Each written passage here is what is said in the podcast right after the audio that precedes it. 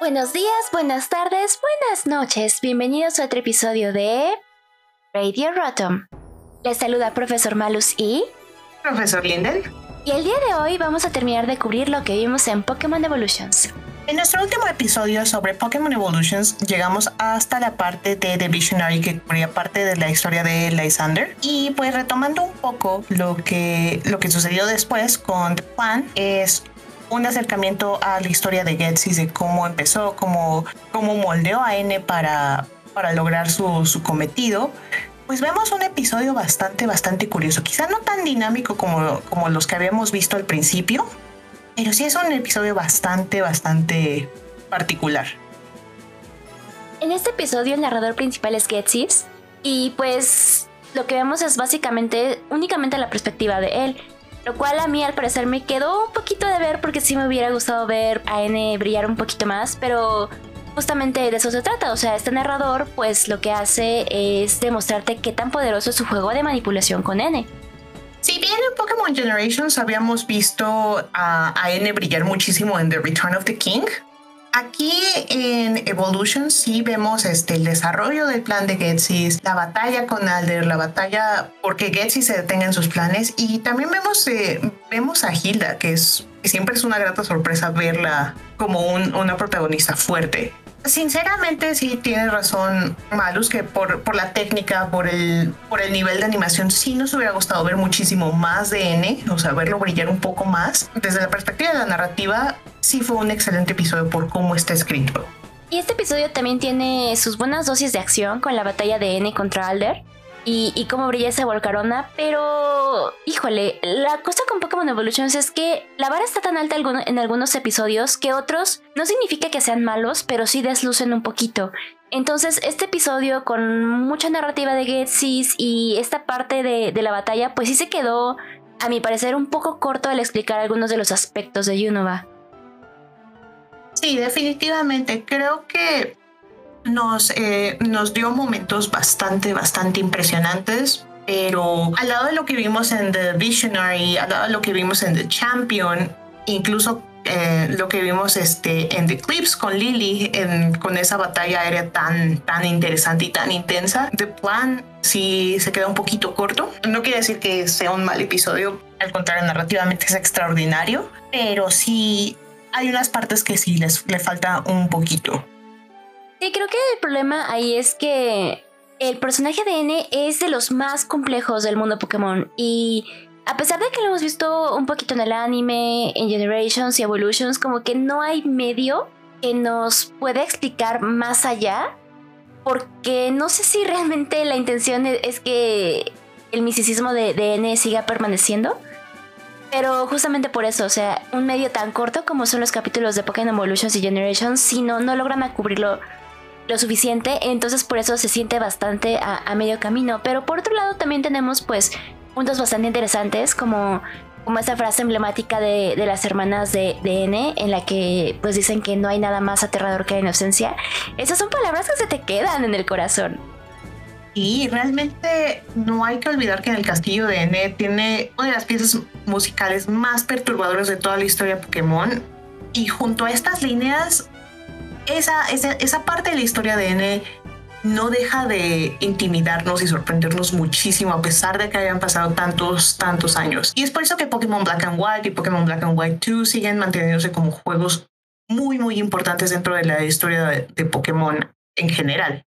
A ver si ahora que ya Black and White está en la fila de los siguientes juegos a hacer remake, a ver si tenemos un poquito más de exploración del personaje de N, que es bastante querido por muchos pero nuevamente como que su principal característica que es como este moverse en las sombras, no tener mucha claridad en sus intenciones, como que a veces también juega bastante en su contra y lo llega a ensombrecer como personaje. Sí, definitivamente, creo que nos falta mucho de ver como en, en lo que respecta a Unova, porque es una región realmente muy, muy compleja. Y es muy difícil hablar de Unova sin considerar un montón, un montón de cosas. O sea, tanto, tanto su ecosistema, sus ciudades y sus personajes son muy complejos y muy ricos. Y desafortunadamente en un episodio de seis minutos no se alcanza a ver, a ver todo, todo ese detalle. Exactamente. Y también hay que considerar que Unova es la primera región que no está basada en Japón. Entonces creo que hay como muchos aspectos a considerar de cómo construyeron esa región y su lore. volvemos a, eso, ¿no? O sea, no han sido completamente explorados al 100%. Sí, definitivamente es algo que se debe explorar como muchísimo más a fondo. Siento que en el anime tampoco se le hizo mucha justicia. Sé que es una opinión un poquillo controversial por ahí, pero es precisamente por tanta complejidad que tiene como región. Y después de The Plan tenemos el capítulo de The Rival, que salió un poquito antes de los remakes de Brian Diamond y Shining Pearl.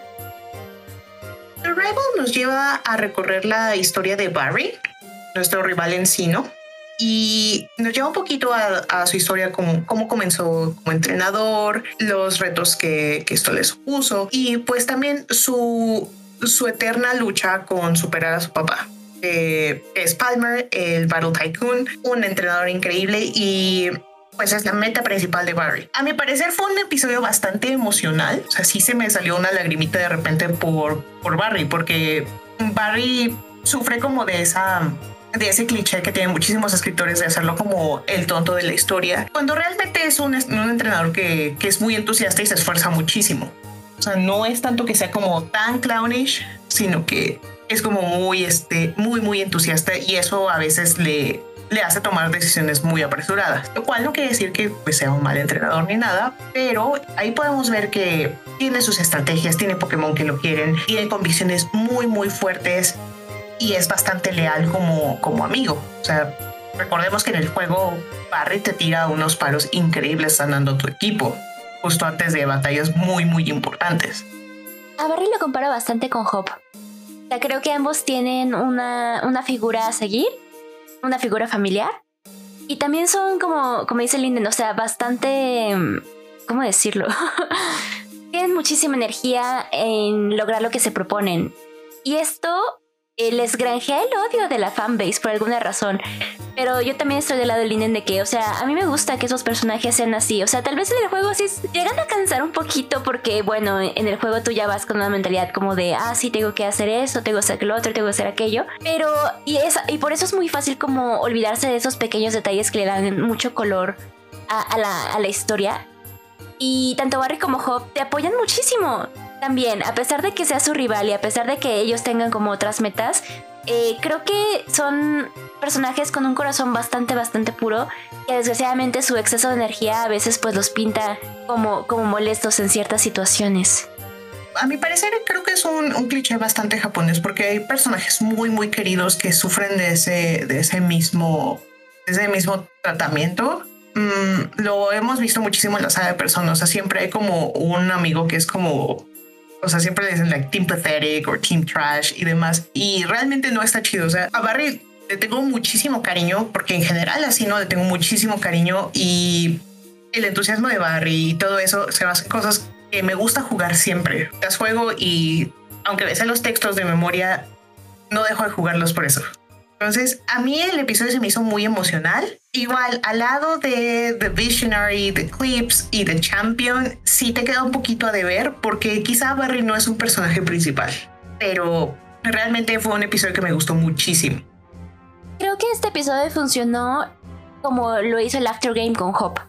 O sea, en el after game de Hop, justamente, o sea, la fanbase decía, ah, es que Hop, no sé qué, es molesto, bla, bla, bla, siempre está hablando de su hermano. Pero en el after game es cuando él descubre qué es lo que quiere hacer realmente. Entonces ahí como que puede lograr pasar la página.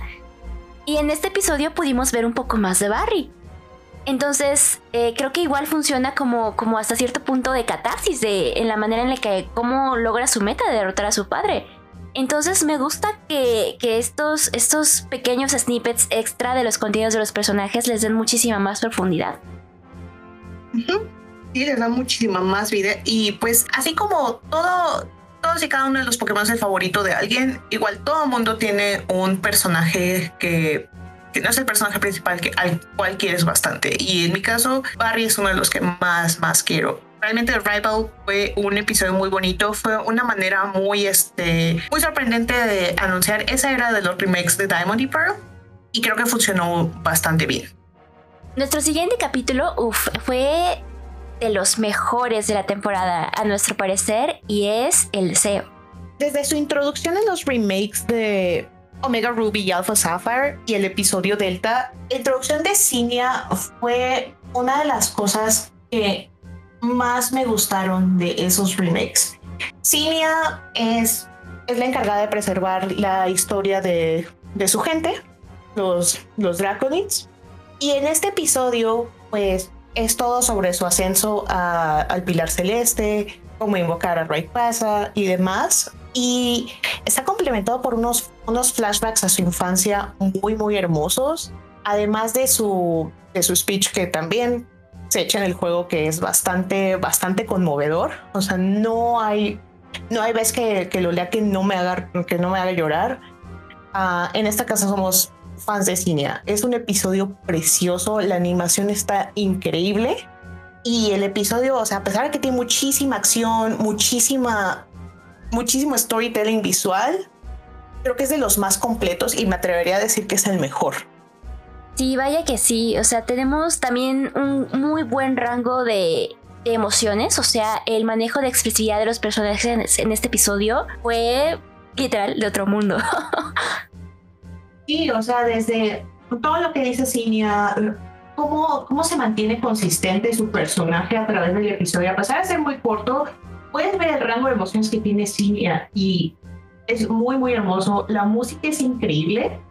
Creo que el tema de Cinia es igual de las mejores piezas que se han hecho en, en toda la historia de Pokémon. Y por ahí tiene como o sea, siempre he comparado muchísimo el tema del profesor Sycamore con el de Cinia, sobre todo el de combate, y no deja de fascinarme. O sea, ese día no pude dejar de, pensar en ese episodio todo, todo el día. Y creo que también Mai tiene, tiene su buen foco de atención. O sea, Mai es de mis protagonistas favoritas. Y ok, no dice ni una palabra en, el episodio, pero igual, o sea, todo, todo lo comunica con las expresiones de su rostro, en cómo está atenta a lo que dice Cinia, en lo que pasa con Rayquaza al final. Entonces, híjoles, la verdad es que mm, sinceramente me dejó sin palabras este episodio. Eh, Joven, pues ya, ya saben, es de mis regiones favoritas, ya tengo muchísimo, muchísimo cariño. Pero la manera en la que implementaron el storytelling de, de la tribu de Cinia, eh, su frustración al final al no ser este pues compañera de Rayquaza y después pues como eso al final no era importante sino salvar al mundo. O sea sí como que es un, es un episodio con muchos altibajos pero para bien. Exacto, creo que los flashbacks de Cine, o sea, su preparación para, para heredar esa posición son muy conmovedores. La parte donde donde pone a Aster en las manos de, de May es muy bonito y por supuesto, no nos podían dejar sin una escena de combate. O sea, la perspectiva en, que, en la que fue realizada esa animación fue, fue increíble. Y creo que en general, en todo este, de todos los episodios de Pokémon que he visto, es uno de los más, más hermosos. Sí, el, personaje de Cinia igual es uno que no se ha explorado lo suficiente en los medios de Pokémon. Ya tuvimos, bueno, la conocimos en el episodio Delta de Omega Ruby y Alpha Sapphire. En el anime no recuerdo haberla visto, eh, tal vez me falla la memoria. En películas creo que tampoco, pero donde sí la tengo muy presente es en Pokémon Masters. En, Pokémon Masters tiene un pequeño arco en el que logra ser compañera de Rayquaza, pero justamente va después de una muy eh, profunda reflexión al respecto de por qué quiere ser compañera Rayquaza y qué significaría que le diera una segunda oportunidad a este Pokémon legendario. Entonces, pues, pues eso, o sea, desgraciadamente a veces pasa que tienes personajes favoritos en Pokémon que, como dice Linden, no son los, los principales y siempre están como en un segundo plano, pero a veces hay que hacer un esfuerzo mucho mayor para poder como encontrar snippets de sus historias, de sus motivaciones. Entonces ese es un gran problema eh, en el mundo de Pokémon. O sea, ya tan de por sí ahorita está siempre en crecimiento. Pero a veces cae en esto, cae en que deja a algunos personajes muy representativos, muy importantes, eh, un poquito de, lado conforme van saliendo como las nuevas cosas. Y definitivamente eh, en eso sí secundo como la parte que dices. Suele ser bastante complicado encariñarte con un personaje y darte cuenta que ese personaje no tiene tanto, tanto screen time como tú quisieras, ¿no?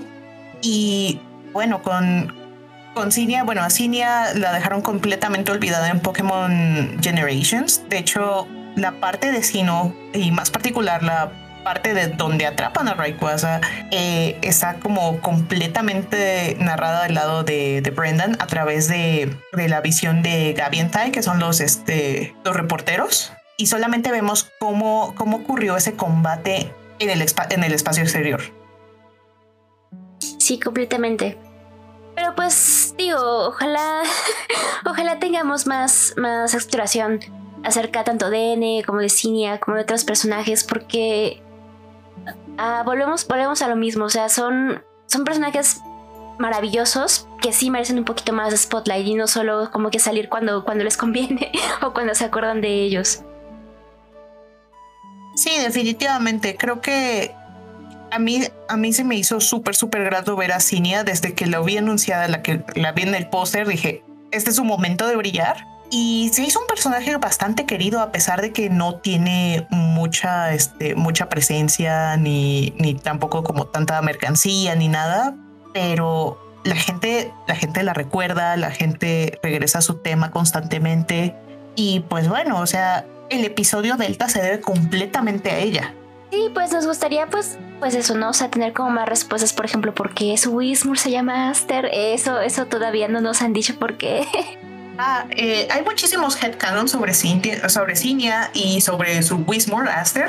Parece que Aster fue una figura muy importante en la vida de Cinia y es por eso que le puso así a su Wismore, que es su compañero principal. Y pues sí, o sea, esos detalles nos dejan con, con hambre de más lore de, ese, de esos personajes. Pero sí, completamente este fue un gran, gran episodio.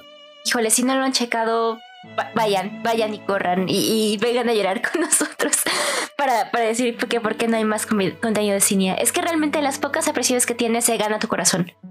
Sí, realmente al principio en el episodio de Delta cuestionas muchísimo sus, este, sus acciones de robarse este, keystones y demás, de atacar a otros entrenadores, de poner, eh, de hacerte como recorrer toda la región buscándola, pero cuando te empieza a contar la historia de Rayquaza, de su gente, de cómo invocaron al, meteoro, cómo se unieron todos para, para evitar esa catástrofe, empiezas a, apreciar mucho más sus motivos y, y, todo, lo que, todo lo que involucra ser un, un Draconid. Entonces, no sé, Cinea se me hizo un personaje muy, muy completo, a pesar de ser como únicamente parte del post-juego de Omega Ruby Alpha Sapphire.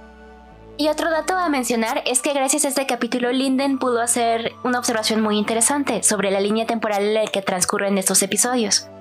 En estos episodios estamos viendo la dimensión donde existe la mega evolución. Esto quizás sea material para, para otro episodio, pero se ha especulado por mucho, mucho tiempo que, que hay dos, este, dos líneas temporales dentro del mundo Pokémon. Una es donde se estrelló el meteorito, que sería las versiones normales de Pokémon Ruby, Pokémon Sapphire Pokémon Emerald, donde realmente no hubo un Mega Rayquaza que, acudiera a nuestro llamado y nos salvara del meteorito. En esta línea temporal tenemos la, mega evolución y tenemos el hecho de que Rayquaza pudo destruir el meteorito, no solo una, sino dos veces, y que la destrucción de ese meteorito fue la que generó las piedras necesarias para la, para la mega evolución.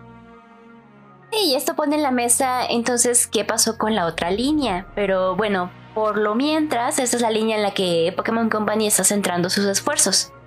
Hay muchísimo sobre qué hablar de eso porque pues por ahí también se especula que el Darkest Day, que, del cual se habla en Galar, tiene mucho que ver con ello también. Entonces se habla de que eh, los, los, ancestros de Lysander eran contemporáneos de, de ese evento del Darkest Day. Entonces hay como muchísima historia de Pokémon que se tiene que recolectar por ahí.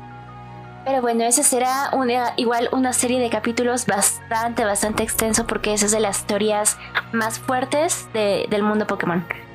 Volviendo a Pokémon Evolutions, nuestro siguiente episodio es el show. Cuando, cuando decimos que Pokémon Evolutions tiene un storytelling visual impresionante, creo que aquí es más evidente que en cualquier otro capítulo, porque hay muy, muy poco diálogo y hay muchísima historia visual. En The Show tenemos a las chicas Kimono con, su show en Necrotic City y cada una de ellas toma un turno narrando una parte de la historia de Ho y Lugia y de la ciudad de Necrotic, obviamente, usando sus Pokémon como efectos visuales, lo cual se me hizo bastante bonito. Me, gustó, me, gustó muchísimo la manera, el voice acting y todo es, es, muy bonito, es muy suave, muy relajante y muy a tono con, con los espectáculos en Japón. Esta leyenda de las dos torres es como de las características más distintivas de Johto. O sea, tú puedes preguntarle a cualquier persona que ha dejado de, jugar Pokémon hasta Johto, porque creo que todavía es, es la generación en la que muchos jugaron todavía. Eh, joven ya ahí es cuando se empezó como a diluir el interés. Pero todos se acuerdan de las torres, todos se acuerdan de qué pasó con Ho, qué pasó con Lugia, este, qué tienen que ver los tres perros. O sea, creo que es de las cosas como más representativas de la región y que las Kimono Girls nos los explicaran de esta manera tan bonita visualmente se me hizo un detalle padrísimo. Y estuvo realmente muy, muy bonito. Creo que esta parte de las chicas kimono y su influencia y su importancia dentro de la historia la vimos mucho más evidentemente en Heart Gold y Soul Silver. Y aquí el, el show fue increíble. Otra cosa que me gustó muchísimo sobre The Show es esos vistazos a la vida cotidiana con los Pokémon que creo que es una de las cosas más, más bonitas y que más me gustan de Pokémon en general, así como conviven humanos y Pokémon todo el tiempo. Entonces sí, este episodio tuvo una línea narrativa bastante sencilla, es una historia que nos han contado varias veces, pero la manera lo hicieron esta vez fue muy linda, muy bonita, o sea, sí, sí, me, gustó muchísimo. Tal, tal, vez no está a la par de narrativa con otros episodios, pero si los visuales en, en The Eclipse lucieron, aquí se hicieron los dueños completamente. Y creo que visualmente es de los episodios más, más bonitos que hay. Eh, otra cosa que me gustó muchísimo fueron los detalles en las Kimono Girls. Se hicieron muy, muy bonitos. O sea, sus peinados, su maquillaje, sus kimonos. Todo, todo eso fue como muy bien trabajado durante este episodio. Creo que fue el episodio de los detalles minuciosos, justo porque tenías que poner atención a lo que estaba pasando en el escenario y a cómo lo estaban haciendo con la ayuda de los Pokémon. Y como dice Linden, o sea, había detalles muy, muy pequeñitos, pero daban como, como mucha vida a lo que pasaba. Por ejemplo, algo que me gustó a mí muchísimo es que eh, todas las Kimono Girls tenían una, una Pokébola diferente en su peinado. Precisamente, sí, tenía muchísimos, muchísimos detalles. Sí, y pues me gustaría pues ver, o sea, si hay como alguna extensión como de este, de este tipo de historia, porque creo que Johto es la región que se, se presta para, para eso, ¿no? Como para esta como pelea de, de elementos, no, no, no como en Joen, pero sí como de una manera mucho más artística. Entonces, eh, creo que fue, fue un gran episodio a pesar de que, ajá, o sea, tal vez la línea narrativa fue bastante simple. Y por último, tenemos el descubrimiento. Mm, sobre el descubrimiento, hay bastante que decir. de entrada, lo que les puedo decir es que la música me gustó muchísimo. Eh, aquí vemos a Green buscando al Pokémon número 150 para completar su Pokédex de, de canto. Y se da cuenta que su rival Trace está entrando a la cueva celeste buscando hacer exactamente lo mismo que él. Y pues se echan un, un tiro dentro de la cueva, bastante divertido, me gustó muchísimo. Y pues finalmente se topan el line que, que ya atrapó a Mewtwo. Entonces es un episodio bastante cómico, es muy interesante y creo que su gran virtud y su gran defecto es apelar infinitamente a la nostalgia de los fans. Y es que uno que ya está peludo, pues ya está un poco cansado de canto, la verdad. Entonces, justamente ya de este episodio yo no esperaba como nada nuevo sobre la mesa porque ya lo han contado muchísimas, muchísimas veces, pero sí me llamó la atención y el ruido que, causó al hacer la línea de Tracy de Lane, que es Pokémon Let's Go Eevee Pikachu, pues completamente el canon, que volvemos a esta teoría de las líneas temporales. Entonces, según esta línea que están armando, las versiones de rojo, amarillo y azul se quedaron como en la otra línea del tiempo y esta línea de la mega evolución tiene como, como parte encanto lo que pasa con el Any Trace. Creo que sí, es infinitamente nostálgico este, este episodio. Es muy divertido, la música es 100% un, un, mix entre lo que ya conocíamos y los remixes de, de, Let's Go. Es muy, muy divertido y pues puramente te remonta al, a los tiempos en donde Pokémon era únicamente sobre completar tu Pokédex. Y me gustó mucho ver al profesor Oak me gustó esa escena donde los tres regresan con el, con el profesor Oak y él les habla y les dice que, que el hecho de haber completado el Pokédex fue un esfuerzo colectivo lo cual nos remonta al hecho de que para, para completar tu Pokédex en ese entonces tenías que juntarte con tus amigos y efectivamente hacer un esfuerzo colectivo para completar tu Pokédex. Y pues realmente ese reconocimiento de alguien tan importante como el profesor Oak es algo muy importante para, para los para, para, esos entrenadores tan jóvenes. Una de las cosas así como que me conmovió más y que también se me salió una lagrimita fue cuando Oak recibe una llamada, le informan que todavía no está completado el Pokédex porque se acaba de descubrir el tipo acero y ellos ya, ya están fuera como buscando Pokémon otra vez, pero pues eso nos dice que la historia de Pokémon todavía no está completa. Entonces es una manera muy bonita de terminar esta, esta serie, pero me hubiera gustado que no concluyeran con un episodio tan cómico.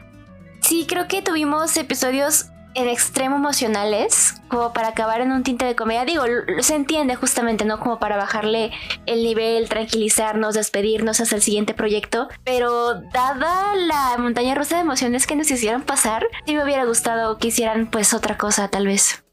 Sí, definitivamente por todo lo que vimos desde el principio con The Champion, con, Leon, eh, la manera en que aborda su trauma, la manera en que lo vemos reaccionar, su vínculo con sus Pokémon es como bastante emocional, o sea, empezamos muy muy fuerte con ese episodio. Luego tuvimos a Lily dudando de sí misma, a Lysander completamente derrotado por no poder conseguir su, su cometido y ver como este, al profesor Sycamore o sea, realmente pasando un momento difícil por haber perdido a Alexander.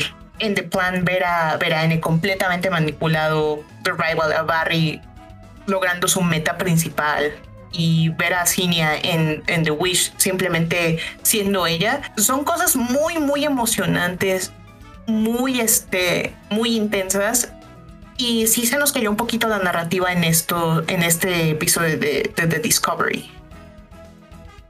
Sí, a mí me dejó como con más dudas porque si volvemos a esto de que si Let's Go y Eevee Pikachu van a ser como el canon de canto en esta nueva línea, ¿qué va a pasar con Johto? Porque en Johto todavía no cubren bien como, como esa ficha del dominó.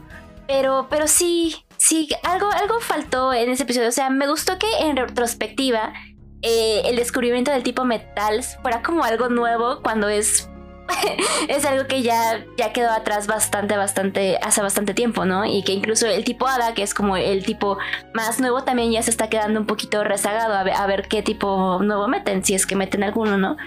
Pero, pues sí, o sea, creo que es como la amalgama de todo lo que es Pokémon, de hacer amigos, eh, colaborar con ellos, descubrir, hacer cosas este, nuevas.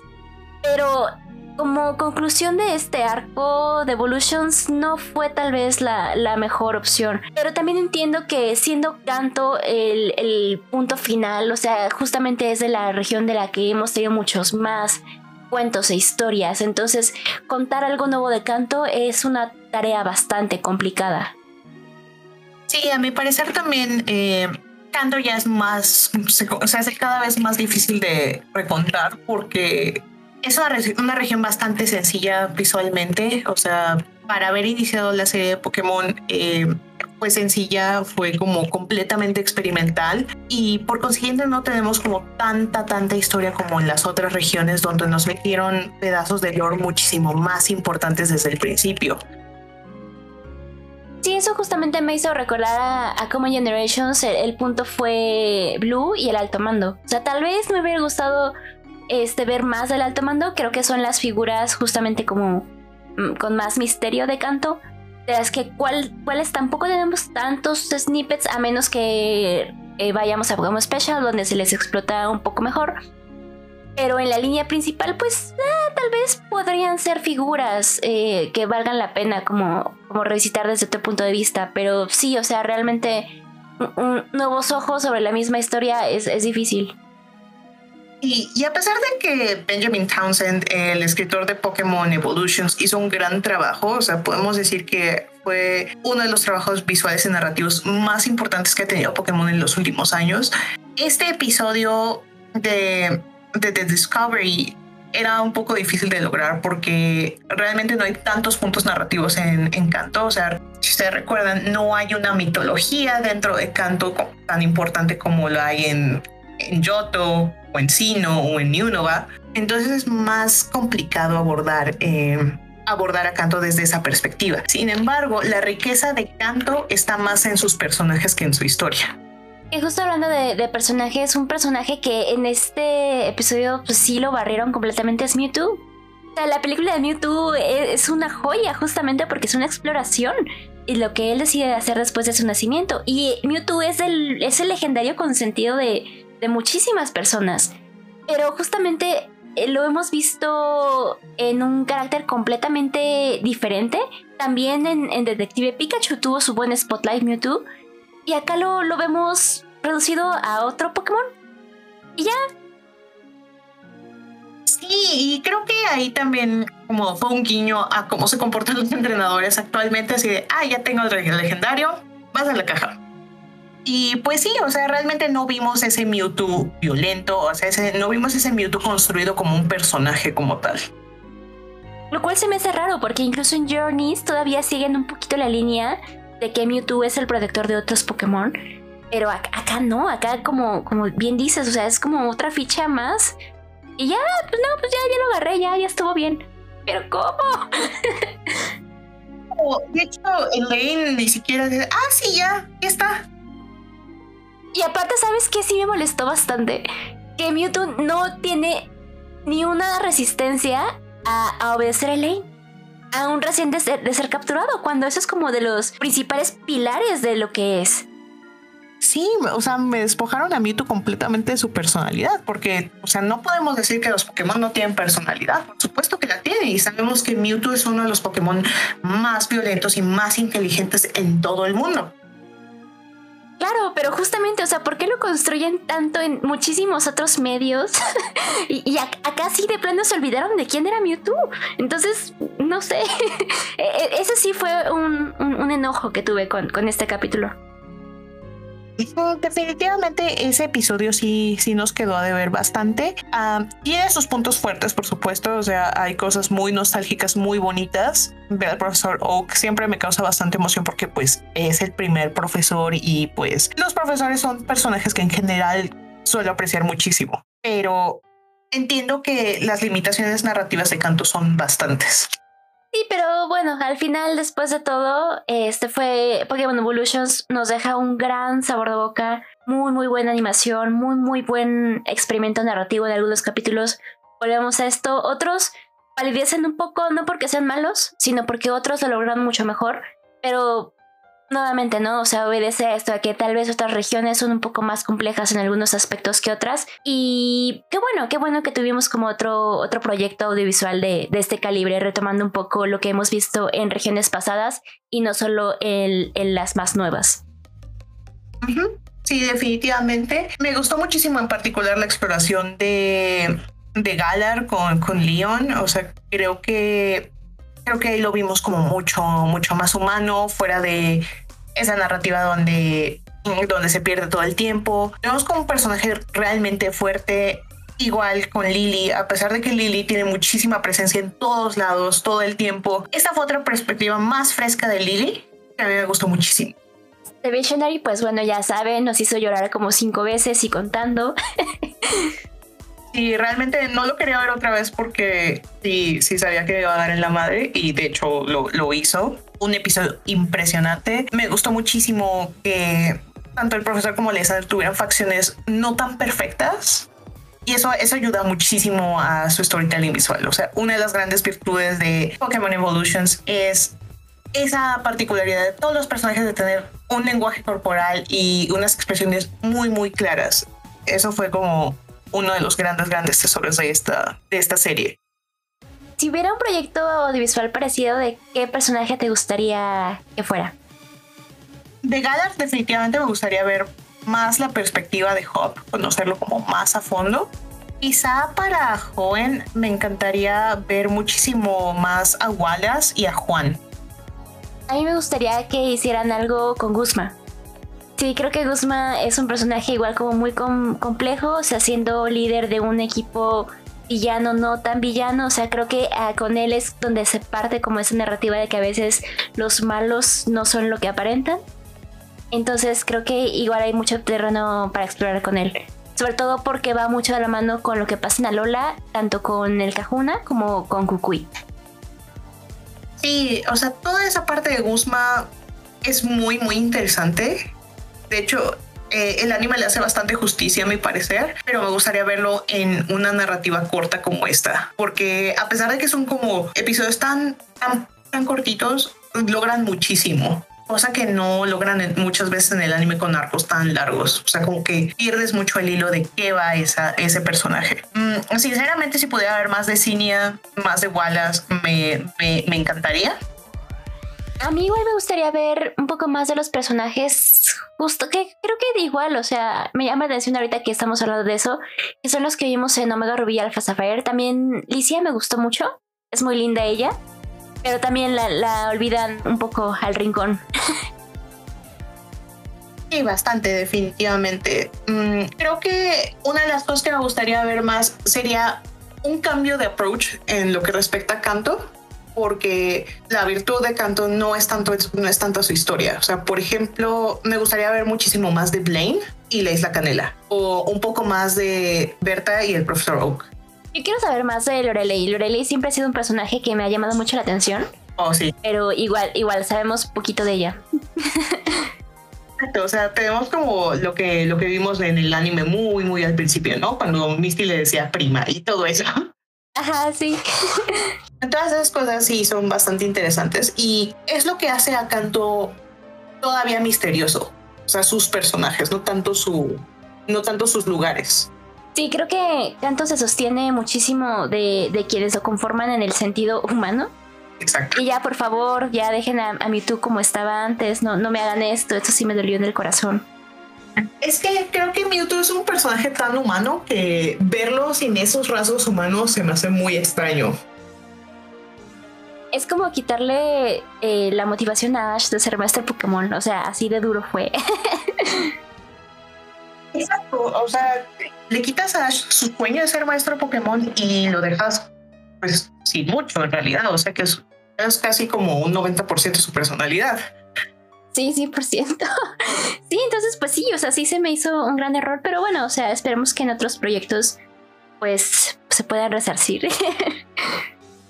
y definitivamente, pero Realmente son muy pocos los detalles negativos de esta serie. Se mantuvo súper bien. Creo que el, el, calendario en el que fue sacada esta, esta serie sí estuvo un poquito complicado porque de repente tuvimos este dos episodios en noviembre y luego todos en diciembre. Y sí se hizo como un poquito emocional este asunto pero funcionó muy muy bien y se mantuvo se mantuvo el interés. Al principio cuando vimos esto y vimos los trailers y leímos un poquito sobre quién iba a escribir esta serie, empezamos a dudar, y, mm, ok, ¿podrá darle esta persona como ese, ese approach para fans que ya llevan mucho tiempo y para, para los niños que están acercando a Pokémon? Y la respuesta es que sí, o sea, realmente lo logró. Sí, completamente fue una, una misión cumplida.